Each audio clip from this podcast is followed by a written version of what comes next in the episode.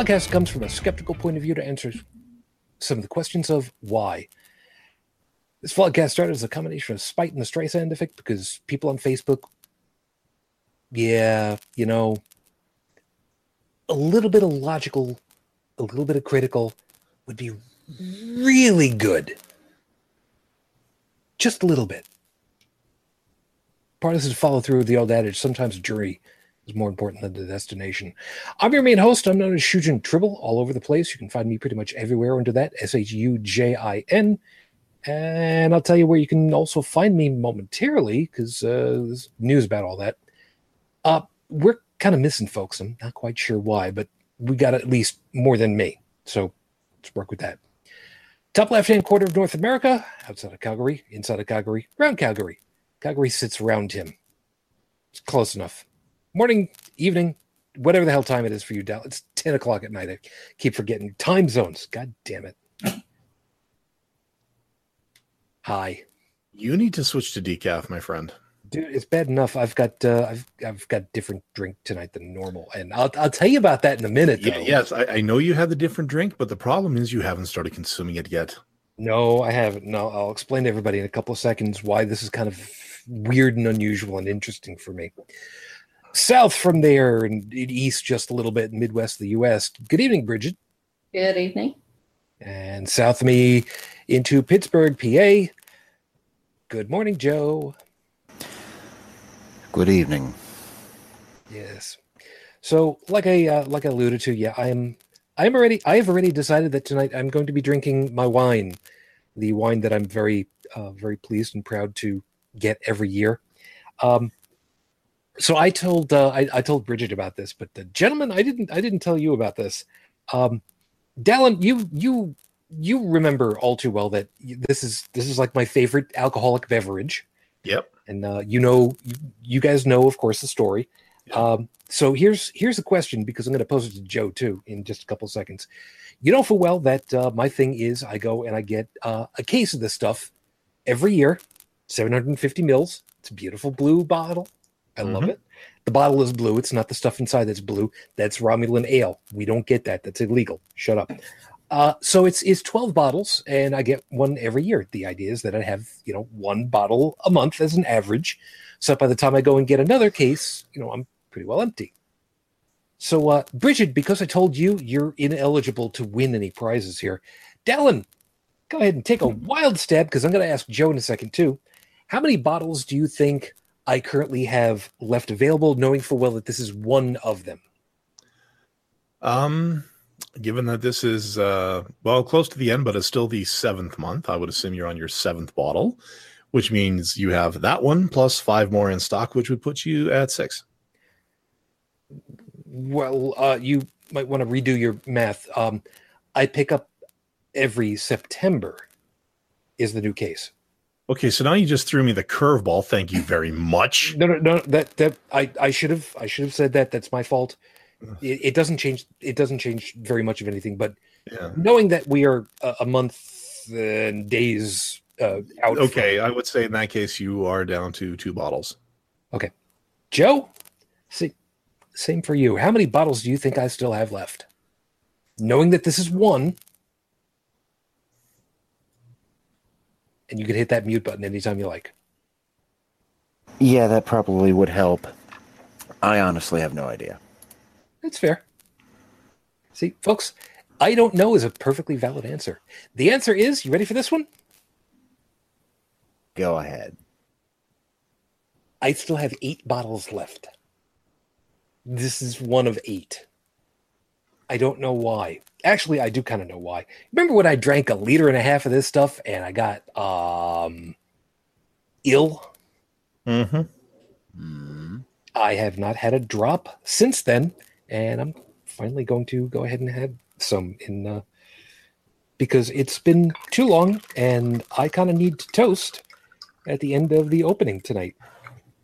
And by the way, for those of you that uh, are kind of looking at the uh, looking at the chalice that I've got, yes, the potion with the poisons in the flagon with the dragon, the vessel with the pestle has the brew that is true. So yes, I'm going to be drinking out of the flagon with the dragon. because as Joey will tell us, alcohol is a poison. Now, as you were talking earlier Alcohol about is uh, also a solution, It but is. it also tends to be the problem. Yeah. Uh, now you were talking earlier about, um, you know, that's Romulan ale. We don't drink that stuff. Um, go ahead and say it, and then I'll tell you. No, allow me to retort, if you will. Oh, good lord, here it comes. What you're seeing on my screen is wine in a clear bottle. For those of you listening to the audio version of this show, the wine is blue. I'll be damned. Not just a shade of blue, very blue. Ooh, I'm gonna have to look into this. I'm calling. Um, photo, I'm calling Photoshop. Nope, it is. Uh, it's a thing. Um, I've I've actually done a lot of reading on this stuff. I can't remember who I got into this conversation with a while back, but yeah, um, Well, I'm just saying the uh, the pictures of the young lady having fun with her glass. I'm just saying it look it, it very much looks photoshopped. Yeah. Uh, but needless to say, I have been to several uh, liquor stores around here to try to see if any one of them um, has gotten has ordered it at least once before, and uh, as of yet, no. Um, but then again, this same liquor store, I was looking for the one that you have, Shujin, and this one place who, let's just say, they're reputable. Like Mm. they are. Um, typically if you're looking for something there's the the highest probability of anybody having it is them uh, they have bottles of scotch worth more than most used cars uh, they didn't have it and have never actually heard of it It doesn't totally surprise me. I mean, it is a it is a very small by comparison uh, vineyard. So still i just i remember the taste of it and uh, i guess i'll just have to go on another one of these on-site trips where i actually have to check a bag and go to a liquor store and uh, pick up as much as my exemption will allow Well, um, worst case scenario, uh, I have to go up to Toronto next weekend. Well, I'm, I'm going to Toronto next weekend for barbecue. Mhm. Um, hopefully, I will not get a pie in the face. I'll explain about that another time. But um, yeah, I, I could always see about you know um, getting over the border, asking DHL if they'd be very nice and happy to transport it. I don't think they'll do it, but Well, let's uh we'll talk. We'll talk. We'll talk. we'll figure it out from there. So, as always, everybody, thank you very much for being with us. I hope that you're going to have yourselves a good time.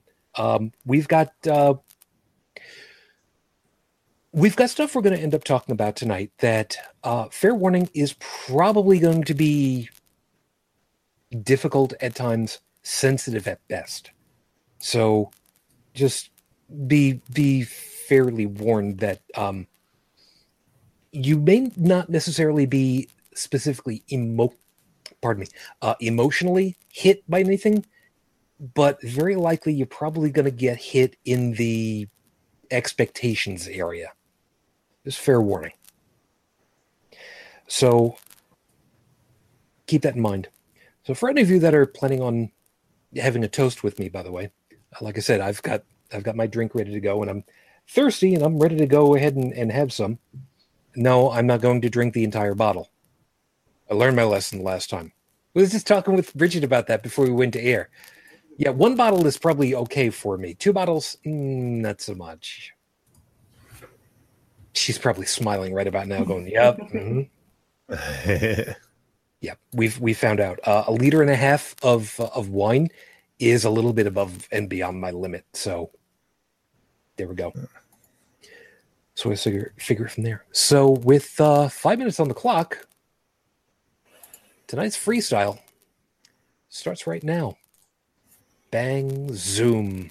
Yeah, for those of us that remember what's otherwise referred to as classic television, you'll remember all too well Bang Zoom, straight to the moon, Alice. The Honeymooners and Jackie Gleason, who at one time had a show before the Honeymooners.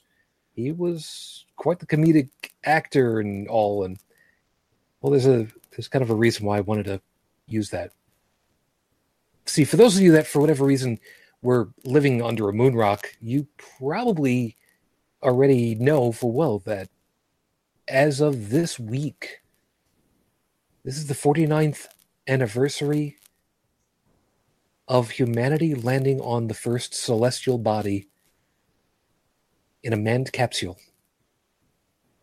Apollo 11 landed, and as a matter of fact, as of our recording right now, let me double check the timeline. If I remember right, uh, about two hours from now, 49 years ago, the burn from the moon to return to Earth happened. Uh, again, I would need to double check what the timeline is. I know I've got it on the screen for myself somewhere, but talking and reading at the same time, yeah, you should really try that sometime. It's really difficult. Yeah. But I was too young to remember it. I was only uh, a couple of months old. I was born in March of 69, and you know, we're talking about July. Did I watch it? Yeah. Do I remember it? Oh, hell no. But I know full well it influenced me because I have loved the space program and NASA since I was a kid. Really, seriously. I even had uh, sketched out a little something rather for fun, only to realize I was accidentally sketching out the Apollo 8 mission patch and didn't even realize it until all of a sudden I'm like, I know this. And for those of you that don't remember Richard Dreyfuss, you really should watch some more movies from the late 70s. Humanity had its first step out of the cradle 49 years ago. And as much as I would really love to be back, I unfortunately know full well it was a product of the Cold War. And that part sucks because once we were there, once we proved that we could do it, everybody else basically said, well, okay, you know, whatever. And said, why do we have to push? And then the United States said, well, why do we have to push? And then stopped. And that's disappointing. That was disappointing in the extreme. So, with hope, there will still be manned missions to the moon and beyond one day. Obviously, today is not that day. Be nice, though, wouldn't it? To have the equivalent of a candlelight vigil around the landing for Apollo 11. But I didn't want to just go ahead and do that because everybody's talked about that with the minute that I've got left, I want to dedicate it to another anniversary this week. See, this week it should have been, it could have been my 25th wedding anniversary on the 17th. And as you guys know full well, unfortunately, that simply hasn't happened. Instead, it's the 13th wedding anniversary without my lady after we were together for 12 of them. I still remember it. I still remember what it was like, knowing full well that she was going to be coming in through those double doors, and instead of turning and looking like everybody else, I stayed looking straight and waited. I wanted to see her when she first stepped up next to me. And I have to tell you, there has never been a more beautiful person in my life. So for me, I was completely and utterly over the moon. And that's why I decided that tonight was a good time to go ahead and redrink the wine that we loved so much. So, to NASA, to Apollo, to Fujin, and maybe even much more importantly, to the thousands upon thousands of lives that it took to bring all of us, all of them, together in that one beautiful moment. Thank you all. To you.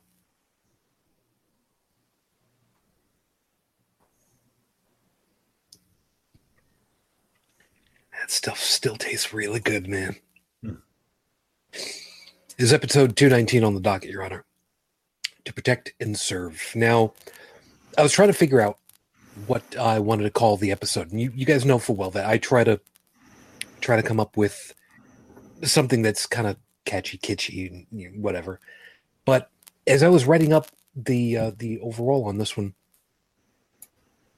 it dawned on me just how ubiquitous the expression is, how much we expect that to be what the police are known for. And again, it could be by any other name. It could be the police, that could be the constable, sheriff, deputy, whatever. You get the idea.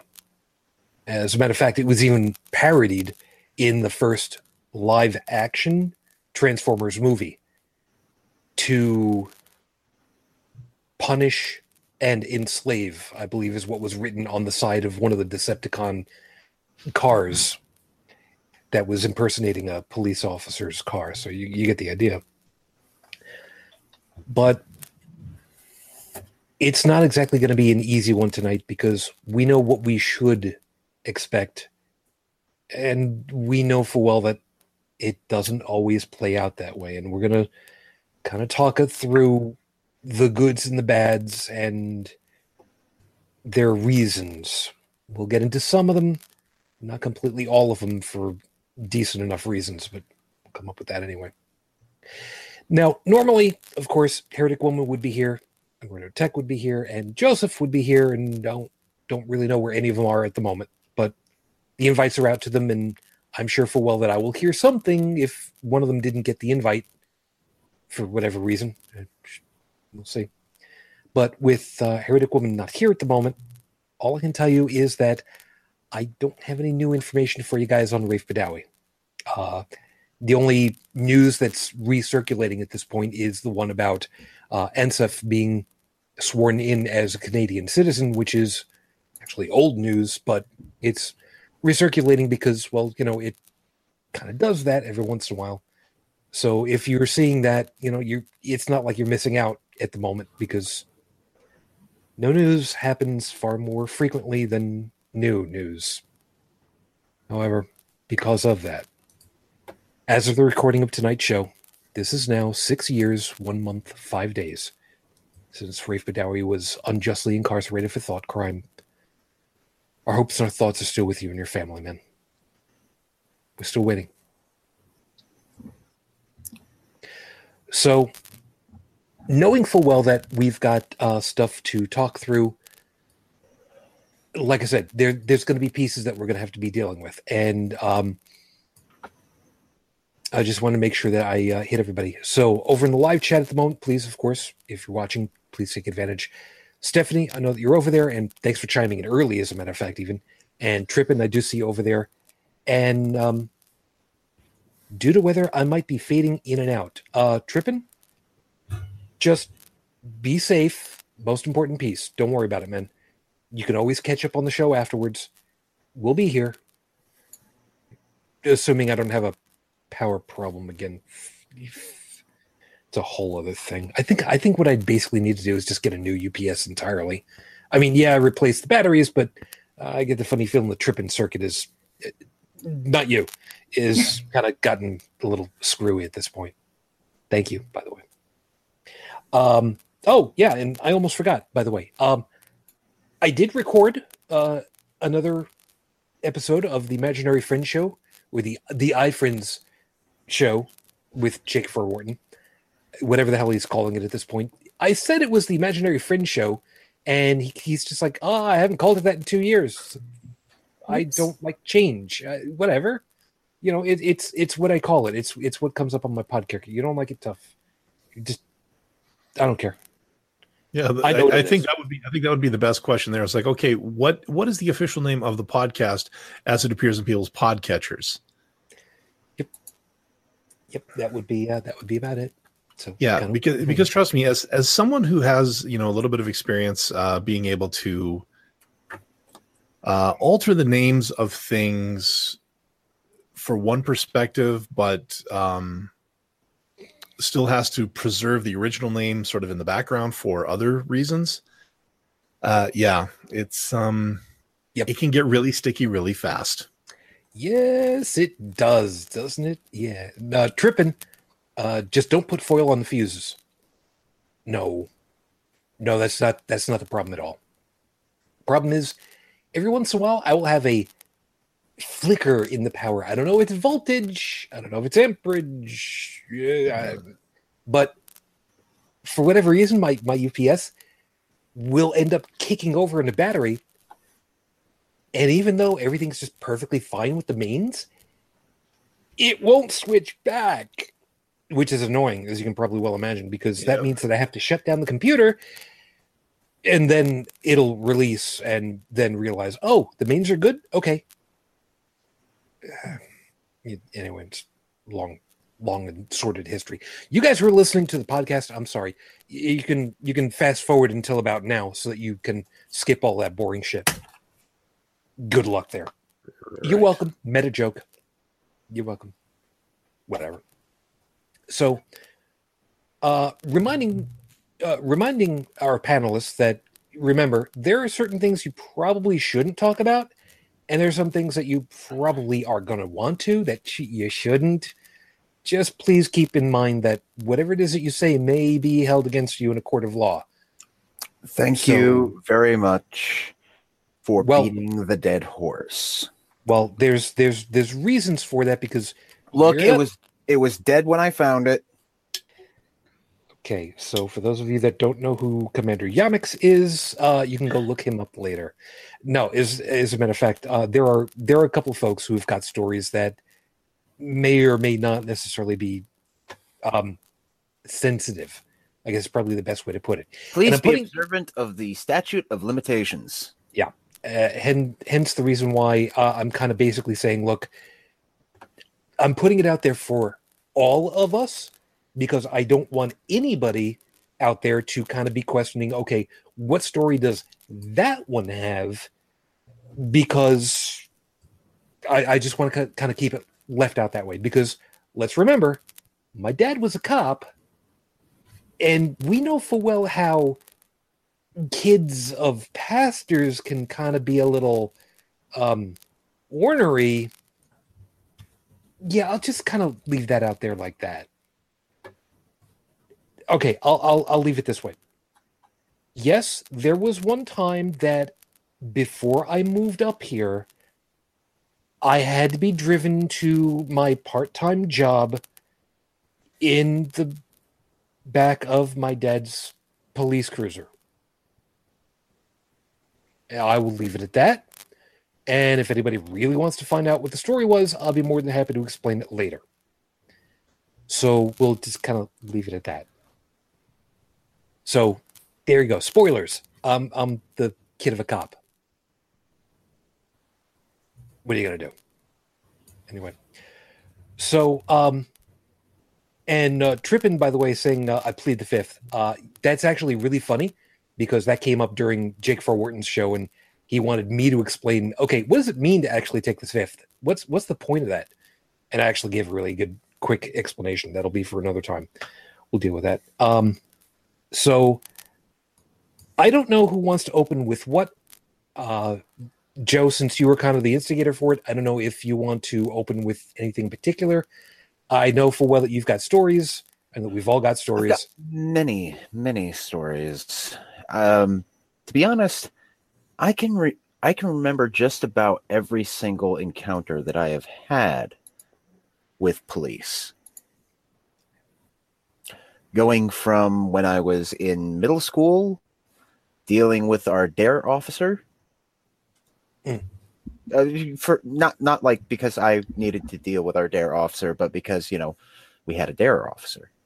Okay. Uh, and before you go any further, uh, might want to go ahead and explain what dare is, because I'm sure that there are some folks that are like, uh, Oh, dairy? Wait, is what?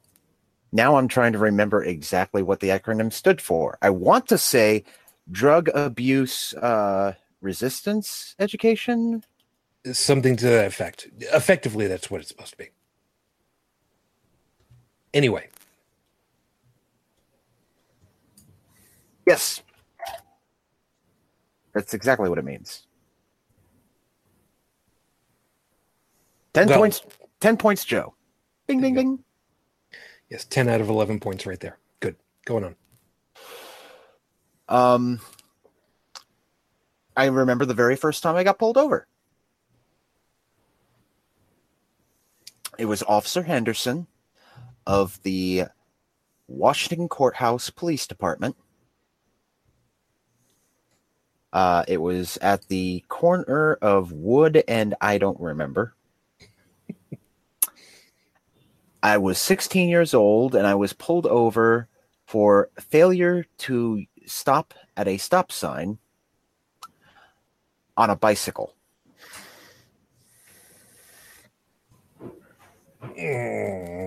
Okay, now see, let me let me Now, pause you there a second. No, no, I I, right. I have a point on this because this was something I was not aware of at the time that I am very much aware of now. Under most states, under their uh, mo- uh, under their road vehicle codes, a bicycle is a road vehicle and is subject to all the laws uh, and regulations pertaining thereto. Yep. Meaning that all you bicycle jockeys out there, don't worry, I'm one of them too. Um, you pull up to a stop sign, you better friggin' stop. Uh, the, the, I know for well there's going to be a lot of folks that are going to be like, well, no, wait a minute. Why do the Department of Motor Vehicle Bureau regulations apply to uh, something that is very definitely not a motorized vehicle? Well, here's the reason and the rationale. Well- it's because you're sharing the same roadway. So you need to be basically behaving the way that everybody else is, regardless of whether or not you've got mm, an actual motor other than your legs. it's it's not really the motor thing. Most states don't even use Department of Motor Vehicles as an acronym anymore, or, or as an actual department name. They use Department of Transportation. Well, that mm, that that depends on a whole bunch of different areas. Uh, for instance, here in New York, it is still Department of Motor Vehicles because the Department of Transportation are the ones that actually handle, for instance, the roadways themselves and the regulations that go with those, and maintaining the uh, the regulations for who's allowed and not allowed and commercial traffic, that kind of thing. And you know, I, I, have done some recent looking up of my own. Uh, for example, uh, in the state of Pennsylvania, you are not allowed to pass in a no pass zone unless it is a bicycle, and you, uh, as long as you can verify that there is no oncoming traffic, and you give that bicycle four feet of space when passing.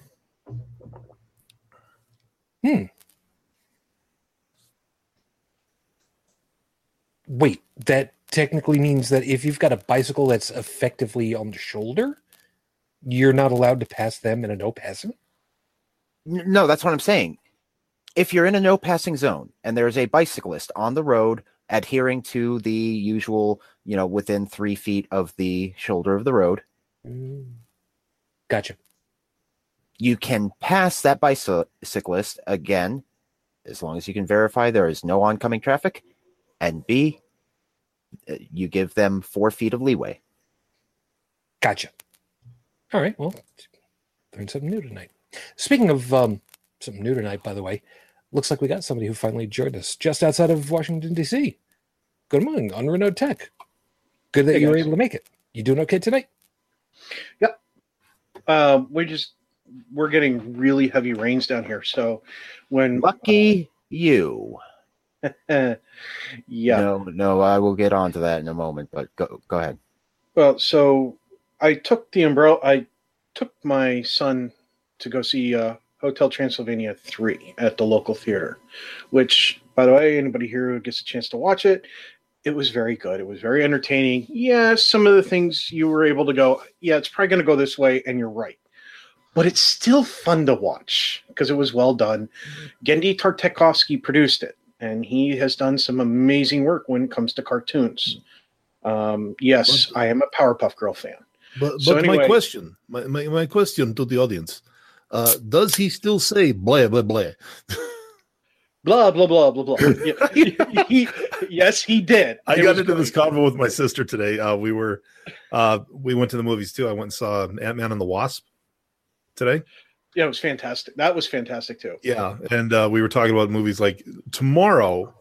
She's going to go see uh, Mamma Mia, and I gracefully bowed out. Uh, that no, no, no. It's that's a Netflix movie for me. Um, I- plus, I've got I have stuff to do tomorrow, anyways. But uh, but then we saw that Hotel Transylvania, and she was talking about maybe wanting to go see that just for fun. And then the blah blah blah showed, and of course we're cackling all the way to the order to our seats. So um i i earlier today from like god somewhere around like six o'clock in the morning to almost two o'clock in the afternoon my backyard because i have tall trees in it the amount of rain that was coming down it looked like a rainforest. So i brought the umbrella with us. I get out of the theater. I have the umbrella being held at an angle like this because the rain's coming down hard and blowing sideways so it's just like me and my son were like this behind the umbrella and like this is okay. We're okay. You know, our legs are getting a little bit of it, but we're fine overall. Then we see the car. Apparently, the uh, parking lot is deceptively um, it has a dip to it, Yeah. Yeah. And the dip is not mm, easy to see. And I parked in the middle of it. So my feet were covered by this much water, which for those of you watching is about oh I don't know what three three three four inches. Yeah, because we're not measuring from the anus here. So, um, so my shoes were soaked. My socks were soaked. Both of us. It's just like, yeah, we're going to be driving very slowly going home because there's probably, oh, look, we're not going that way because that road is blocked off right now. Sure. yeah. So sorry for being late, but uh, Yeah. I blame the rain. So it's okay. Um, Blame it on the rain. yeah, thanks. I was I was exactly thinking about that too. I blame Uh, it on the boogie. you can you can do that. Uh, Tech, for what it's worth, if you had actually worn your Kiss boots, you wouldn't have had this problem. You know. You mean my galoshes? You want to wear your rubbers? That's fine. I would much rather wear. You know what? Different different show entirely. You know what? Deal with that I already have one kid. Wearing a rubber is a really good idea. Uh, you know what? Completely different show. We'll just move on from there. anyway. So yeah, I my first pullover. Oh God, the first. My first pullover was blue. Oh, we're not talking about clothes, are we? I had bought my at that point brand new car. 1988 Honda Civic hatchback. Literally bought it 3 days before and drove it from Long Island to Fredonia, the opposite end of the state, overnight. And as I'm getting close to making the turn off of the long stretch of highway to turn north finally, Woo! two o'clock, three o'clock in the morning, I'm on a completely deserted straightaway, and I'm just like, you know what? Let me just go ahead and just. I know it's early in the morning, but okay, I just want to go ahead and just bring it up to speed a little bit more. Oh, look, there's a couple of humps in the middle of. Oh, damn it! I didn't have the car.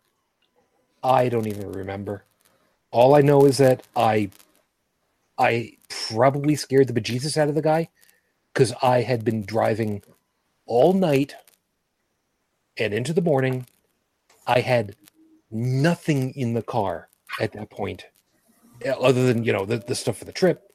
So when I had to produce the insurance and the you know the proof of ID and, and the whole thing, I actually had to tell him, look, I need to go into the back of the car because I'm pretty sure my paperwork is back there because I literally just bought the car like three days ago. And I, you know, thinking back on it now that this is 1988, 80, sorry, 89, 89. Um, probably wasn't the smartest of ideas at the time, but as a kid, yeah, I was 20 years old. The hell did I know? And I was super stupid tired. What did you run over? No, no, no. I I didn't run over. I was over the speed limit. Hmm. I was well enough over the speed limit. What are you? Who? I think Sorry. the highest. I think the highest I got up to was over 125 in a 1978 Monte Carlo. See, I don't know the exact speed I hit because my speedometer went up to 90, and my buddy who was following me in one of his in one of those little souped up mini cars. Um, this was uh, this was 1998 or ni- no 1999. Um, I had a 97 uh, uh, or 70, a 1978 Monte Carlo, the V8 with the four barrel carburetor. That car, when you got it up to speed, just kind of floated on the, like the old cars do, Hmm. floated on the highway. And we're on I 95 North, I think, because we're in Virginia. And um, I told him he wanted to see how fast the car could go. And I said, dude, the speedometer goes up to 90. I've been up to 90 in this thing before but I don't know how fast I'm going beyond that. He's like, well, mine goes up to, you know, he had, he had an aftermarket speedometer that went up to something like 200, whatever, you know, on built in the dash with the, uh, the other thing that measured the RPMs of the engine. Yeah, he had one of those. ones. Barometer. Yeah, he did all that crap to his car. He's one of those kind of car guys. We worked together at the time, and we had just gotten off work. And I was like, okay, well, you know, they're not really doing the, the. We knew the patterns of the police. Me because I just like to go fast. Him because he liked to race. And so I was like, okay, you know, such and such section isn't going to be monitored right now. If we can run from here to here, we probably won't get caught.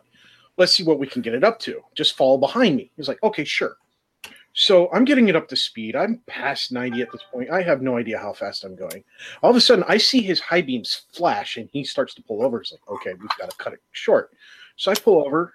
I get out. I walk, you know, I walk back to him. I was like, dude, what's wrong? And he's sitting there and he's like white knuckling the steering wheel. I was like, dude, you're over 125. I've never gone that fast. It's like, what do you mean you've never gone that fast, dude? You say you race.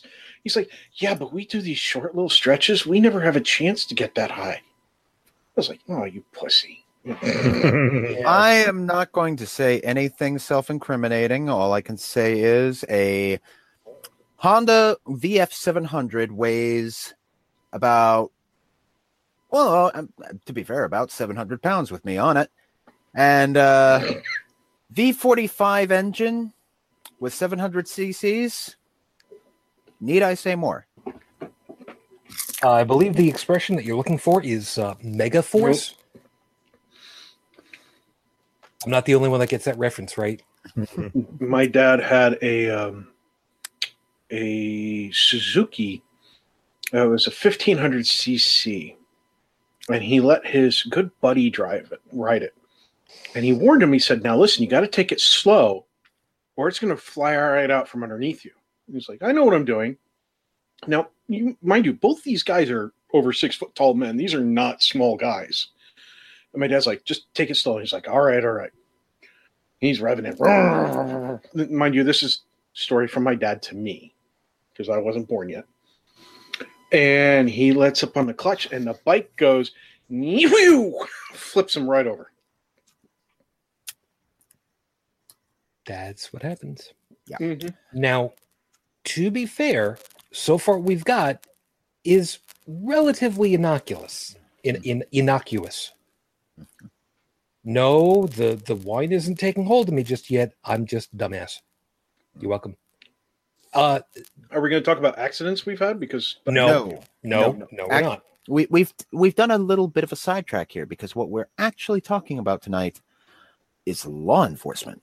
Right. Now, the reason why I let this particular thing go on is that so far, To none show of we're us- not perfect. well, not just that, but that so far, none of us had gone ahead and and needed to say, and let me tell you what that asshole did. We haven't said that yet. yet. Now, before we get to that, however, once upon a time, and I can get away with this, once upon a time, my dad told me about a story. And like I said, he was a beat cop for a long time 30 years. And he was dealing with some kids, mid teens, who were giving him, running up, running their mouth Which Give a lot of teens do, which which they will. And he finally which is got normal, by the way. Yeah. Now. To, to be fair, I don't remember if it was my dad or if it was one of his buds in in the precinct. And this would have been mid seventies. So finally, after not having it, because okay, that's enough of this. Goes ahead and, and tells the two kids, okay, you, you're getting in the car. Why? What'd I do? You get in the car. You're coming in from Mopery. What what the hell is Mopery? and then the- his friend is just like, wait a minute, what the hell is this? You want to go in as an accessory to Mopery? No. I look this up. Define. Go away. No, no, don't worry about it. So kid gets in the car. I don't remember if he put a cuffs on him, doesn't matter. Took him to the station. So the guy is uh the guy is getting walked in, you know, by the shoulder. Desk sergeant looks over. Hey, uh, what do you got there? Looks at the kid, looks at the desk sergeant. I'll let you know. Walks him into the back room where the big heavy metal desks are. You remember the good old industrial metal desks? oh God, Gets my office still has one. from the office there, from on top of the filing cabinet, gets the book of laws, the tome, the big ass, heavy, thick tome. If you're watching live on camera, this will make sense. That would have been about this thick. When the book that like a Unix manual. the I'm book sorry, that Jim? inspired throwing the book at you back when that meant something more than Oh hell yeah. Oh hell yeah. So this the the book in, in quotation marks, the book was an old tome that had the laws in it. It would have been a good seven, eight inches thick, heavy binding on it. Mhm. So brings it over to the desk. Remember, big old industrial metal desk. Boom! Right on top of the desk, right in front of the kid. What's that? Shush. Flip, flip. f- Yeah, you did this. So we got you for this. What was that? Flip, flip, flip. Flip. Yep. This one over here too. So I can charge you with this one. What is that? Mm, you know, look, I really don't want to be bothered doing the paperwork. So here's what we can do. I can either do the paperwork and write you up for, well, I'm probably sure I can find a couple of other things in here, or we can call your mom. It was a hard decision at the time, but Back uh, eventually mom came down. To this day we do not know if the kids survived the night. Very likely did but you get the point. Now i'm bringing up this particular story because there are times where back in the day the police were allowed to kind of up the asshole quotient enough to get a point across without really doing damage to somebody. You'll find out why I'm kind of going there in a minute. Mhm. Was it right? It's hard to say exactly because was it legal? Probably not. But you brought somebody in for safekeeping so that they wouldn't instigate a problem with other people into official place where they could be kept safely until their guardian came down to retrieve them you could make an argument for that Something But- we could put under the term of street justice. Uh, yeah Street it- justice is vigilanteism. yeah No, that's no, that that is particularly that vigilanteism, posseism. Tho- those are very different from what we're ta- discussing. You, okay okay we'll, we'll, we'll go Mob with that mob justice. That's what it's considered. Okay. Okay.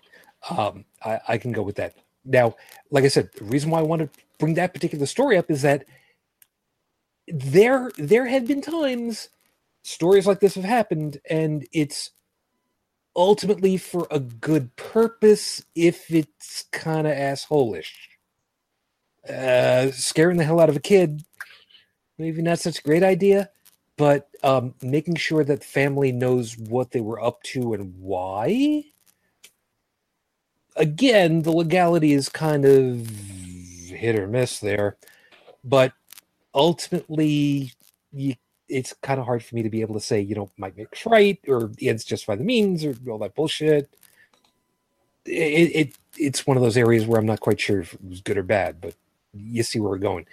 Now, I got you there because we're probably going to end up with the rest of the show not exactly in that wheelhouse Mm. because we've had problems with that and we'll kind of tell you about that in a couple of moments however almost the remainder of the hosts have shown at this point so finally joining us this morning from paris france joseph good morning Good morning.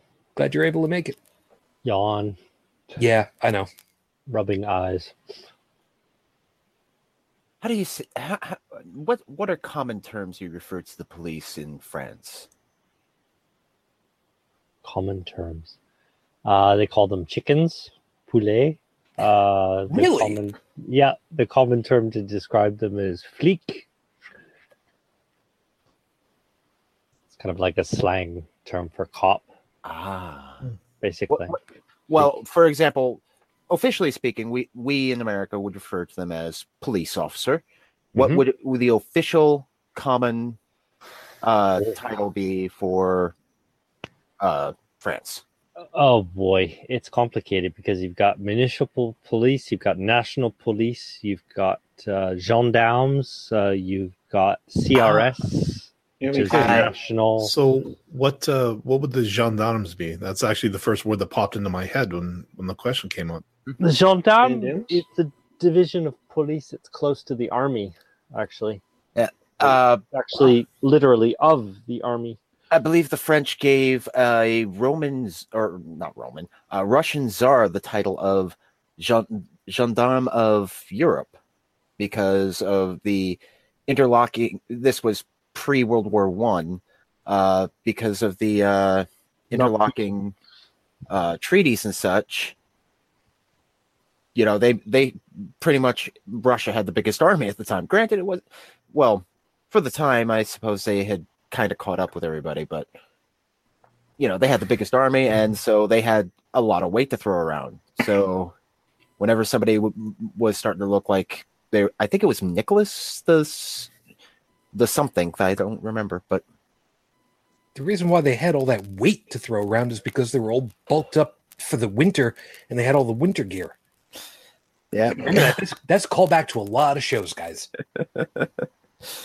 Uh, joe appreciates that one yes, I do. Yeah, but um, no, wait a second. Uh, really quickly though, uh, Joseph, uh, calling them chickens, pou- poulet. Now, I'm I'm guessing that that is uh equivalent to in English calling police coppers, because they they used to have uh, the buttons on their on their jackets, the long jackets, the big long heavy jackets were actually copper and that's that's what stuck so poulet is is basically because it's police or spelled similar How did you make that comparison? uh because i would ex- similar poulet. Uh, p- I have no idea why they call them poulet. Yeah, but it'd be closer to like people calling cops pigs. Yeah, that's what came to mind for me. ah, I, I I assumed that it was a derogatory term. Yeah. Okay i in that case I, I i withdraw the question your honor Maybe pigs are held in higher esteem here. They don't want to insult pigs. that could be um i was not going to get into that well, Yeah, we- Well, now Sorry see about that. no no no that's that's that's okay uh i i was intentionally trying to steer away f- well originally try to steer away from that because i don't like to get into the name calling thing Yeah, now i i understand Oh, nobody's who's name calling here. no no no no But It- it's an it- interesting thing. Where did that come from? It's an interesting question. Everybody loves etymology. i truth be told i have no idea Mm. okay And even cops as pigs. Why pigs? And in North America. I don't remember, but I think that's something that kind of came out in the 70s, at least here in the US. I don't remember. All I remember is that uh, I remember them being called uh, Kodaks. Uh, no, a Kodiak, a bear, because it was a it was a Kodiak with a Kodak, which was a CB slang term for a police officer with a radar gun. Oh my god, I can't believe what kind of a freaking nerd I am. Jeebus. Can I can I one up you then? oh, please. Well, no, I started looking around. Um, Joseph, you mentioned the the term uh, flic Mhm. for uh, for police in France. It's a very interesting answer as to what the origin for it uh, for it is. Uh, flic was introduced in France as a deformation of uh, flige, used by the Yiddish inhabitants of Paris as a slang term for policemen. Uh, flige means fly in German, and it came to mean policeman because at the beginning, especially in France, the police was a political police tracking down opponents and such. Um, and effectively the fly on the wall. yeah, pretty. Yeah, exactly. In short, mispronunciation of the Yiddish slang "flige," fly, meaning spy, then police, uh, incorporated into French by the Yiddish population in Paris. So basically, it was their way of saying that they were the they were the spies all over the place. They were the they were the fly on the wall, listening to everybody else's conversations. Yeah, Ah, Yeah, everybody shuts up when there's a policeman in the room. Well, uh, you you get that feeling. Not me. yeah. Well, that's because you're an asshole. No, it's because I'm stupid. and when I say everybody, I mean most people. No, it, and and it's, it's fair enough. There's there's reasons for that, unfortunately, but be that as it may. Um, okay, so having gone that side, What were we talking about originally, by the way? well, I go- I'm, I'm gonna I'm gonna sh- I'm gonna show you how. And is there a theme to this show? it- well, like I said, uh, I'm going to show you why we kind of spent the first half almost to get to this point. Generally speaking, we, for the most part, for the most part, have a respect for the office of police officer. Not for an individual, but for the office of, generally speaking. Now we The know full function. well, yes, absolutely. Hmm. Now we know full well that the the job of the police, peace officer, deputy sheriff, constable, whatever term you want to use for it, is not an easy one, and it's not something that everybody should do. And a lot of times there are a lot of people that probably should be doing it, and that's kind of part of the rest of the story at this point. Because we've had unfortunately situations where we've dealt with cops, police, that really, really shouldn't be doing the job and really shouldn't have been doing the job since day one. Now, to be fair, uh, I did mention uh, before we got started with the show tonight that dummy me probably should have gotten in touch with uh, Bobby Carey because he's been a cop and would probably have a couple of things to say about on the on the topic from having been inside the force. So, you know, maybe we'll revisit this later and we can talk with Bobby about his stuff another time. But where we're going to go at this point is really the pieces about the guys that are doing the job that really shouldn't. Partly with the idea of venting a little bit, but also partly with making sure that people understand what the what the signs are that they should be looking for and if they see it to kind of be a little bit more wary about what they do and what they say and who acts on their behalf because um, bad things happen when somebody's got all the power and you kind of don't i think that's uh i think that's a fair way of summing it up then right joe Mm-hmm. So, um, Bridget, I know that you you said that you'd got your thing. Uh, I don't know at what point you want to go ahead and bring yours to the table. So I'll just let you know that whatever point you want to throw it in, you know, you you know for well you've got the free reign to just go ahead and do that. Yeah, You know I'll that. do it later. Okay. no, that's that's perfectly. See, that, that's one of the things about operating a show like this. Every once in a while, it's really tough to know who should have which story at what point. So, try to try to balance all that is is real difficult, mm-hmm. especially when you're dealing with something like this. So, um, Joe, I know for well that you've you've got your pieces, and at this point, considering that this is more influenced by you, whatever point you want to go ahead and start leaning towards, feel free, man. I'm well. You know. I'm mm-hmm. not. go- I, I'm not going to name names, and I'm not going to name places or anything of that sort. Well, with the exception, with the exception of one. Uh, I'm just going to name the place. One of my, well, quite literally, my very first time being arrested.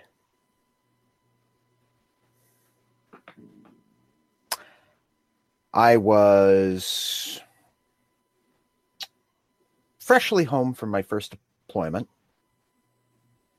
And I had just bought a car, specifically a 1990, I want to say 93, 1993 green Chevy Corsica. Okay, well, the fact that you're arrested for driving something that looks like that is, in and of itself, just perfectly valid to me. Yeah.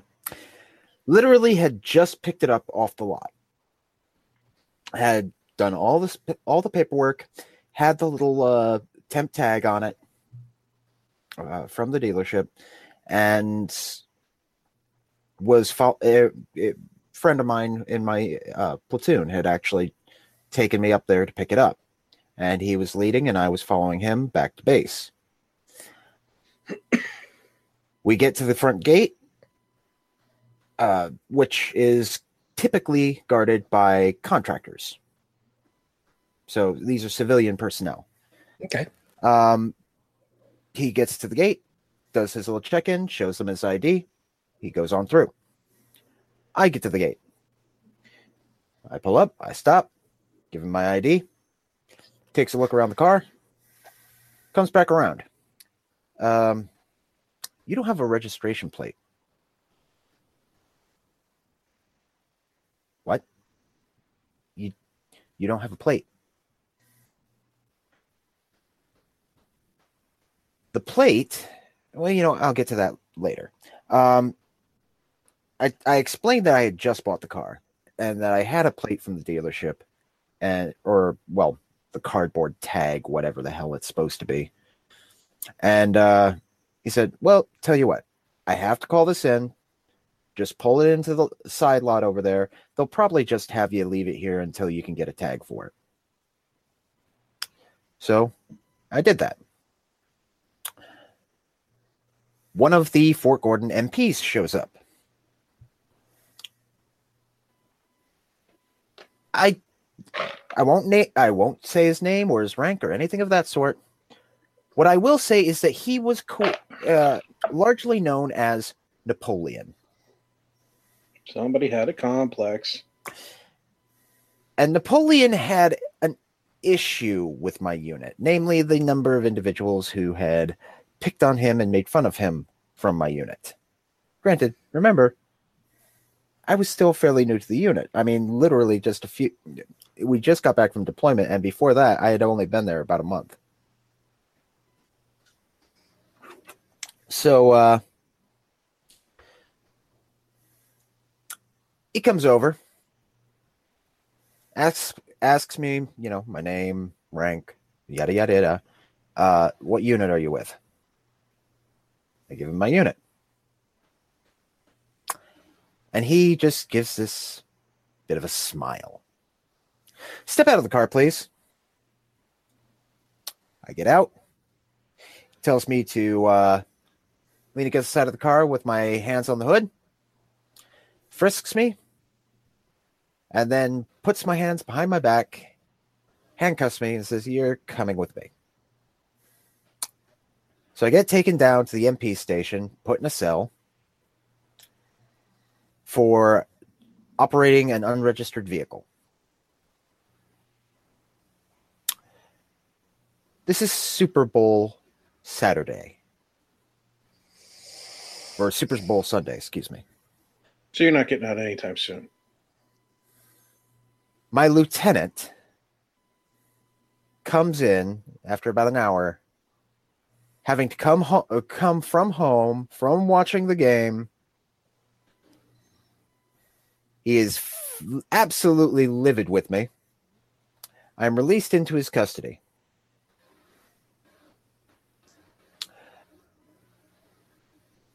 I I am given a pink slip to show up at court. Now, court traffic court is a little different for on post offenses.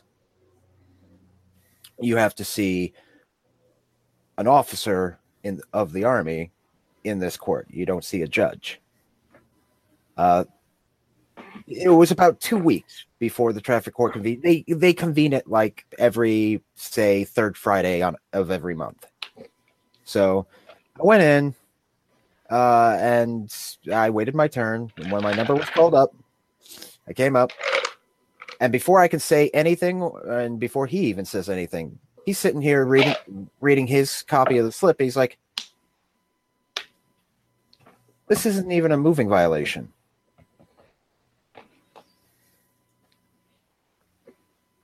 Remanded to the judgment of your unit uh, of your unit CO. Get the hell out of here.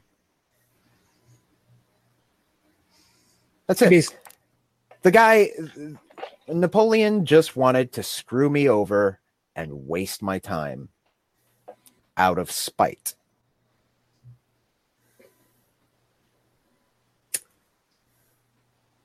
and you saw it happening as soon as uh, as soon as you said which unit you were with. Now, well, the- no, I didn't. That's the thing. I I oh, you didn't really know it at the time. I didn't know about it at the time. It Uh-huh. wasn't until after this that you know uh, because you know it happened Super Bowl weekend. Of course, word got around, and so everybody in my unit's sitting here ribbing me, and they uh, they ask who, who what officer it was that arrested me. When I told them, oh, Napoleon. And that's when it all made sense. Yeah. Brilliant. Turned out that the tag, which had been attached magnetically, again, probably not the best idea. But uh it was just a few it, it was maybe three quarters of a mile from uh the front gate. It just simply bumped off and was off on the side of the road. Okay. So to be fair, you didn't have the tag on at the time, Mhm. but the vehicle was valid otherwise. Yes. And again, the person who stopped me was not a law enforcement officer. He was a, con- a contracted security officer. So by the he had me pull over into the side lot, which means that the vehicle was stationary when the MP showed up. So it was not a moving violation. Mm, That that was the colonel's that was the colonel's uh, way of thinking about it. So Okay. Okay. Um, so to be fair, um, yeah, there, there, there's pieces about that. That's just there's, there's a little bit of But you dickish. you can imagine why a, a, a even a civilian security officer might look twice at a vehicle pulling up to a federal installation with no tags on it. yeah, yeah, military base uh, with with questionable uh, authenticity. Yeah, that's that's definitely reason for you know. Um, yeah, we should really go over the numbers a little bit further. That makes perfect sense to me. Not only that, Joe's behind the wheel, so you know. Well, all right, let's face it. Well, hey, at least this story didn't end with the vehicle uh, on anything but its wheels and on fire. That's a bullet good holes. point. Unfortunately, there are many stories of mine that do. Well, fortunately, most of them don't end with bullet holes in them, and I'm very glad that your name isn't Sunny. Oh. Oh, I don't know. I, I've only driven once through Jersey, never again. Yeah, that's a that's a that's a callback to an old movie, guys. You should probably I've watch that. once through Kentucky, never again. Yep. Yeah, there's that. So, yeah, there there are levels of dickishness that can happen, and to be fair, the the colonel you said is who it was Uh, the colonel was uh, acting as the judge for the traffic court. Okay. So to be fair, the colonel may have been a dick in the nice way. Well, he no, he wasn't the one being the douchebag. no, no, no, no, oh. no, no. Wait a minute. No, wait a minute. Because in order for the vehicle to have gotten there, it would have had to have been in motion by the person that was brought in, which that would be a moving violation. Hold on. However, if the write up was specifically this vehicle here with this person that was with it is being brought in for a moving violation, but I can't prove that they were the one that drove it over here, and that's the way that I'm writing it up, I can see the colonel going ahead and saying, um, yeah, he can't prove that you were doing what he's implying that you were doing. So you know what? Screw him because I know he's a dick anyway. Mm. Like I said, dickishness can work both ways. It can But- be for a good thing, or it could be for a bad thing. But But Y- again, this this is somewhat of an abnormal situation because this is military police. It's a bit different. Yeah, I have not yet had the pleasure of engaging with the military police, the Navy police that I uh, have down here on the base. I forget what they and call. I don't and, and I really don't ever want to engage in a manner where I have caused them to come see me. So much to the angst of the people behind me, typically, I drive the speed limit when I'm on federal property. oh hell yeah, cruise Oh, control. Cruise control is a wonderful thing, people. Yep. And see, the thing is, is they up the up up the the uh, penalty. You know, you get a speeding ticket. You know, just doing five over the speed limit on federal property as a contractor, you could find you're done. That that's it. It's a federal offense. You're because you're on federal property. Your job is gone. Yeah, uh, for the army, they're MPs. Um, for the Navy and Marine Corps, they are they're MAs, masters masters at arms, and for uh, the Air Force, they are SF or security forces. Actually, we can double check that. Bridget, um, memory serves you were Air Force, right? Yes. So that that sounds about right to you, give or take. Um, that I don't know. I just know that when I was on base, I was very careful to do exactly the speed limit. Yeah, uh, they they the Air Force has also been known as military police from their uh, from back in their uh, army detachment days, uh, air air police and security police. But right now it's SF security forces. Yeah. Oh, which by the way, kind of reminds me. Um, yeah, also a uh, a, a shout out and a toast to uh, Adrian Cronauer, who passed away this past week. So, for those of you that don't know, anyway, See, now I I did get in trouble with a um, county police officer once in in Virginia. I won't say which county, but to uh, put it mildly, I ended up getting pulled over on the side of the road, and then I received a lecture. And at the end of the lecture, now mind you, the police officer is not giving me a conversational lecture. This guy is screaming at me Lovely. the guy was over six feet tall. And I'm not going to mention skin color because it's immaterial. It was just a guy in a uniform with authority over me. probably with some kind of uh, some kind of um, Anger issues. I, I found out. I, I did find out uh, later from a friend that I had that worked in that same county department that the guy has extreme anger issues, and they've been hoping people would turn in complaints so they could mount it against them and get him the hell out. I was actually going to say probably wearing some kind of um, eye covering of some sort because the intimidation factor. No, no, no. Uh, this guy didn't. He looked, but he did stare you straight in the eye, and he did not blink. Did he do the eye Um, bulge? Yes.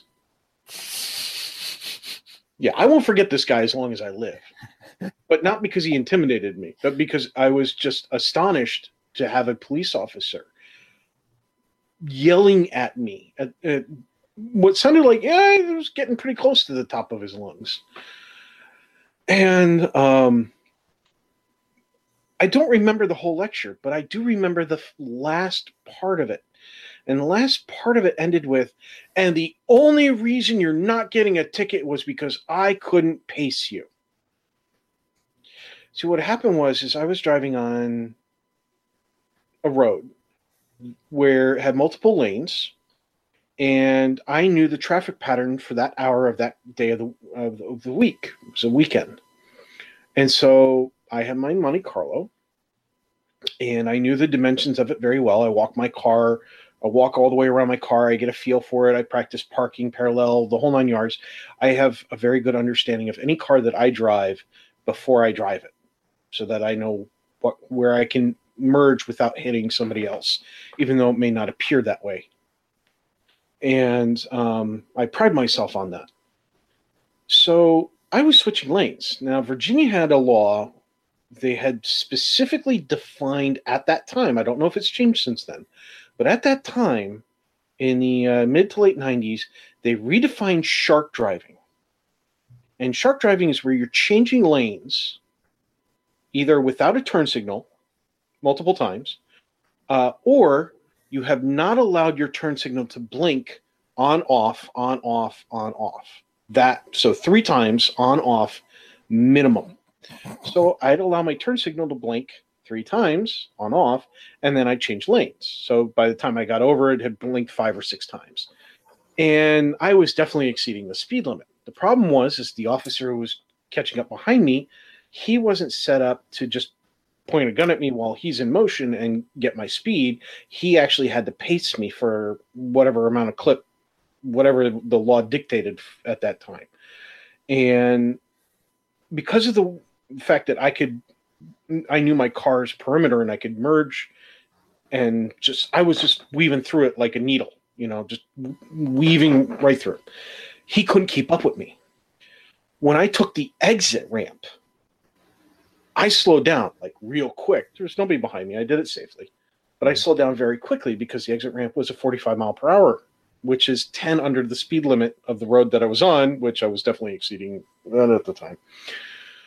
So as soon as he got behind me, I was already under the speed limit. Woo! So technically, he pulled me over, but he had nothing to charge me with. So, you know, at the end of the whole rant, I'm a dumb dumbass. When I heard the part about the only reason I'm not getting a ticket is because he couldn't pace me, my dumbass opened my mouth and said, am I free to go then? I thought he was going to have an aneurysm. I, I, really thought the guy's like a blood vessel in his brain, just one of the main ones, was just going to go pop, and he was just going to keel over. Because the it looked like the amount of pressure from his anger was like that elevated, and um, he he stormed back to his car, and then just pulled out, peeled rubber, pulled out right around me, and just took off, and I'm going, I hope he doesn't break the lawn. and. and then I, I continued on my way to, to the business meeting that I had to go to that I was uh, I turned out I was right on time for after that. I would never claim to be the world's greatest driver, but I do have some rules, and one of them is never ever drive angry. Yeah, there's that. Now, um, to kind of go along with that anger thing, there's a small problem that we can run into with uh, with the police, especially because the ones who are the ones who would model themselves with the term peace officer, those are the good guys. They're the ones who are out there trying to make sure that everybody stays safe. Nobody's pissing off anybody else unduly, and everybody's finding a way of just dealing with life and just moving along. My um, I have a relative who he started out as a peace officer, which was not a policeman, but just a civilian who goes through certain levels of police training, very basic stuff, as well as pistol uh, pistol training and a test on pistol handling. They actually have to fire the gun and everything else. And uh, eventually, he did. He used as a stepping stone and became a police officer. And yeah, they they they keep their eyes open. They're instructed, you know, look, just because you have a revolver and you have the right to use it and you have the the recognized badge because the county and state that he was in they actually had badges for peace officers it's still better to call us and let us take care of it than for you to do it Yeah. Now, see, where is going with that though is that we know full well the vast majority of police have a weapon of some kind. Unfortunately, the vast majority, almost exclusively, have a weapon that is Deadly. well, lethal.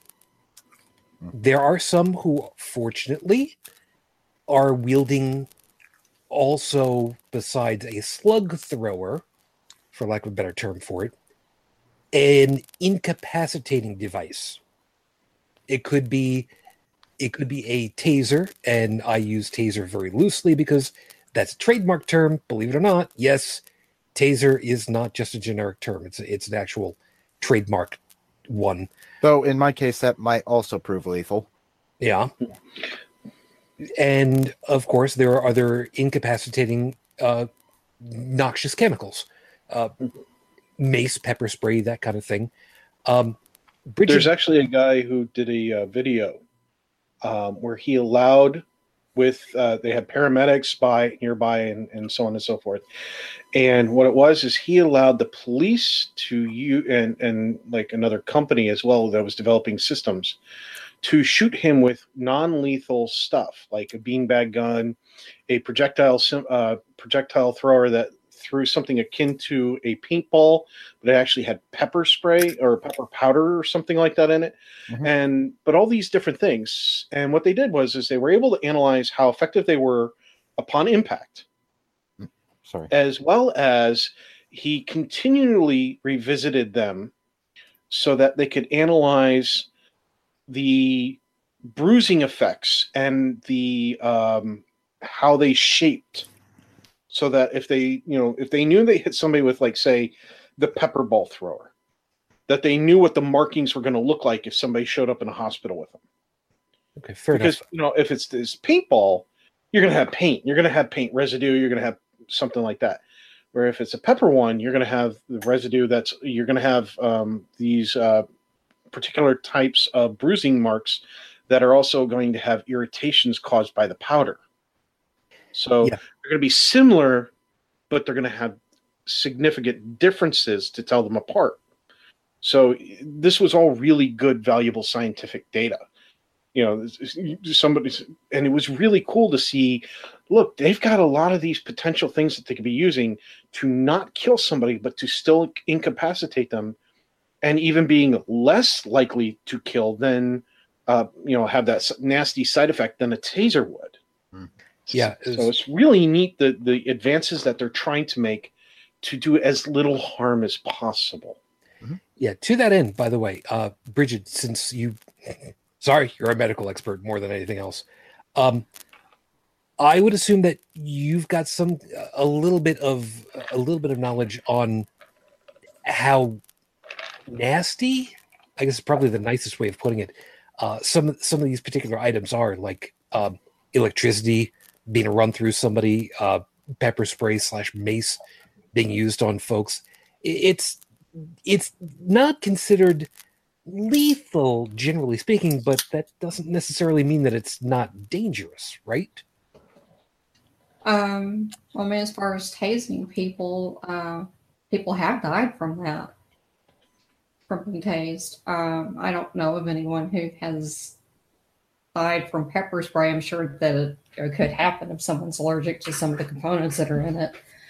Um, but you know, pepper spray is definitely not pleasant. It's not meant to be, um, but it you know, does cause problems with shortness of breath and coughing, and it's very painful to get on your skin. And, um, you know, does induce panic and, and fear in people when they get hit with it. I mean, of course it would. Yeah now to kind of go along with that the the uses of pepper spray are at, at least as far as the um a- as far as the respiration system is to basically be a huge massive irritant into the lungs Mhm. because it it causes like you said shortness of breath you can't breathe properly you can't get enough to run because you you run out of breath Well- really quickly well ho- hold on a second somebody who has asthma Mhm. could that in your in in your general opinion and i'm not holding you to anything as a medical licensee like that in your opinion somebody who has uh, who would otherwise be carrying an inhaler for instance could they be at risk for serious bodily injury Yeah. I, I would certainly think so. Um, you know, especially as it pertains to causing, you know, swelling in your, um, you know, eyes, ears, and throat. Uh, yeah, I mean, I could see where it would cause someone to, you know, suffocate. A lot like CS gas, uh, it's designed to uh, irritate the mucous membranes. So Mhm. it causes your eyes to water up. It's i'm sorry And, see and I know that. Uh, well, go ahead, Joseph. Sorry. uh, crystalline. Fuck, I don't remember. Um, it's it's tear gas, basically. Oh, okay. Uh, in the military, our our version of it is CS gas, but it's it, it basically it's just tear gas. okay yeah that's that's Very painful. Um, I I don't know how else. I mean, it just it burns. It stings. It's And everybody horrible. And everybody who's been through basic training knows exactly what it's like. Uh-huh. Um, when you go think- through the bunker. and Yeah. you just want to get away from it. I just think uh, with my recent experiences with uh, episodes of shortness of breath, I think if I got hit with pepper spray, I think I'd be more concerned about having a heart attack from the uh, panic it would Mhm. induce. Mhm. Because I I will speak from a fair bit of experience on this one. There, at least in my life so far, there has never been an experience more utterly terrifying than not being able to breathe for no outside reason. Like, okay, uh, have to hold your breath because you're underwater. Okay, that's controlled thing. Uh, some kind of noxious thing in the air, you have to hold your breath for, for something like that. Okay, fine. Uh, walking down the street, suddenly it feels like you've sprinted up a bunch of stairs at full bore for 10 minutes. Uh, yeah, you, well, me, um, there's a fair bit of panic involved there mm-hmm. uh, especially when you're thinking to yourself, and I still do to this day, even though I've been clear for well over a year now. Um, every time I look at even a half dozen stairs, I keep asking myself, is this the is this the one where I reach the top and I pass uh, you know and and it happens again. Yeah, so and, you've got a, Yeah, so you've got you've got some some knowledge of what what the fear of that feeling would probably be like. Yeah, so you know, if I see um well, I can guarantee you this. I, I see a, a police officer walking towards a group that I'm in carrying that big red bottle. I'll be the first one to drop a knee, put my hands behind my back, and say, I am not resisting. And yeah, actually, that, no, I won't even say I'm not resisting because that's usually a trigger word for these guys to um, flex their muscle, shall we say. Yeah, funny you should put it that way because you you actually delivered us right in the hand of where I wanted to be because Unreal Tech's been waiting on this particular picture, and this is actually one of the pictures that I specifically was thinking about. And thank you for that. Tech, go ahead and explain it for the for the nice folks what picture it is that you got there. So, um, this is a picture of a officer who uh, was later terminated for his actions and even tried to pay to have the picture removed from the internet, but it keeps making its rounds um, anytime it's taken down somewhere, it pops back up again. And to for those who are only listening and have no visual, there are a bunch of kids staging a protest. Now they're and, being peaceful. And they're sitting down. Huh? Well, hold, hold, on a second. Uh, to be fair, by kids, these are college young adults kids. Yes, these are young adults. Everybody understands this one. Which which college was this one again? This was uh, uh, USC. UC um, Davis was UC Davis. There it is. Yeah. Yeah. This, this is the Occupy protests. Mm-hmm. Right. Yep. So this yeah. goes back to what was it, 2013? Something like that. What was, what was the byline on that? 12. Uh, 2012. Okay. So um, it, it, came out in 2012 that he had been terminated. Yeah, don't um, don't lose that page. Make sure that I can put it into the show notes for later. We will. Right. So I, I mean, there's multiple articles of this that are still online as it should um, be. Yeah, as it should be. So he, this is a still image, but you can the first results were actually video of this action. And what he's doing is he, he, since they're protesting and they're all sitting there and they're just being tame and, and, and not doing anything other than being nonviolent. One of the things that some officers, depending on what county they're in and so on and so forth, what permissions are granted by whatever property they're on, can do things like use pepper spray to try to get, encourage them to hey get up and get out of the out of the way kind of thing. Encourage. He has a big yeah he has a i use encourage loosely. Yeah. Um, he has a big red can that has a pistol grip on it. Uh, the pistol grip is something like what you would see if you went to a paint store for a spray paint can to spray paint like a, a, a vertical wall or something like that.